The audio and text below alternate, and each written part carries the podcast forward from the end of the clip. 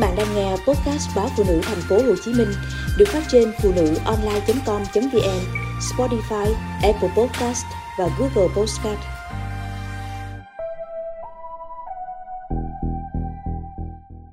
Đừng để chuyên gia y tế mạng làm thay bác sĩ.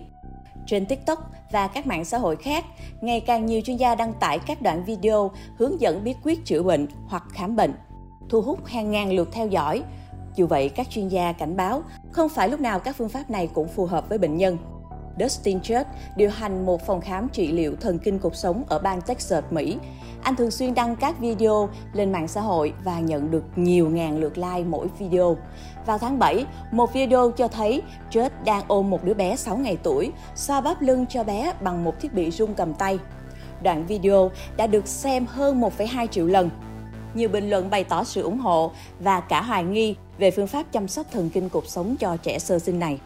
Nhìn chung đã có hơn năm mươi video về chăm sóc thần kinh cột sống cho trẻ sơ sinh và trẻ mới biết đi được đăng tải trong năm hai không hai hai bởi các tài khoản TikTok nhằm thu hút sự chú ý của công chúng đến nhiều phòng khám trên khắp nước Mỹ.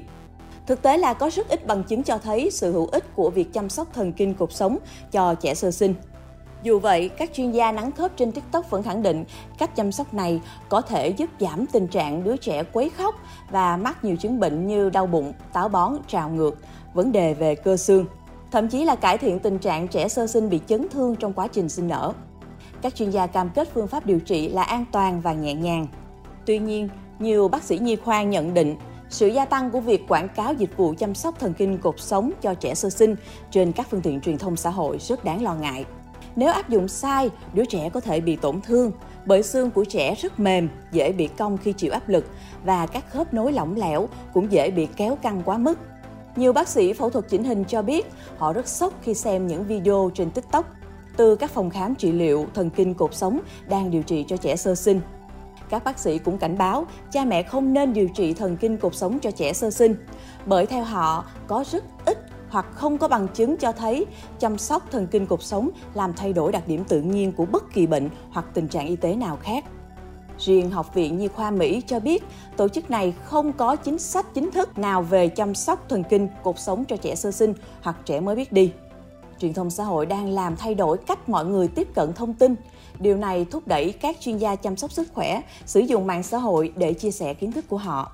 Ở phía ngược lại, thế hệ trẻ ngày càng tìm kiếm lời khuyên điều trị, chăm sóc sức khỏe từ mạng xã hội nhiều hơn. Một phần mềm quản lý dành cho các nhà cung cấp dịch vụ chăm sóc sức khỏe cung cấp một thông tin rất đáng chú ý là có đến chín mươi phần trăm người tham gia khảo sát tuổi từ mười tám đến hai mươi tư chọn tin tưởng thông tin y tế do người khác chia sẻ trên mạng xã hội. Dường như việc nhận tư vấn chăm sóc sức khỏe miễn phí mà không cần phải rời khỏi nhà để đến phòng khám hay bệnh viện là yếu tố thu hút thế hệ trẻ nhiều nhất. Các nền tảng, mạng xã hội đã trở thành nơi để những người cùng trang lứa chia sẻ kinh nghiệm cá nhân về một căn bệnh hoặc một vấn đề nào đó trong cuộc sống. Nhận lời khuyên từ người từng đối mặt với các triệu chứng tương tự của mình thường có thể mang lại cảm giác dễ chịu và loại bỏ cảm giác muốn đi bác sĩ để khám. Nhưng trong một số mẹo chữa trị và thông tin về giáo dục trên TikTok, Instagram, Twitter và Facebook tỏ ra hữu ích, các nền tảng cũng chứa đựng núi thông tin sai lệch. Tổ chức bác sĩ nội khoa về y tế gia đình Centara ở Mỹ cho biết, trên Internet, bạn luôn có thể tìm thấy thông tin để hỗ trợ bất kỳ quan điểm nào bạn muốn. Nếu đó là chẩn đoán mà bạn tin rằng mình có, bạn sẽ tìm thấy tất cả các thông tin phù hợp với căn bệnh.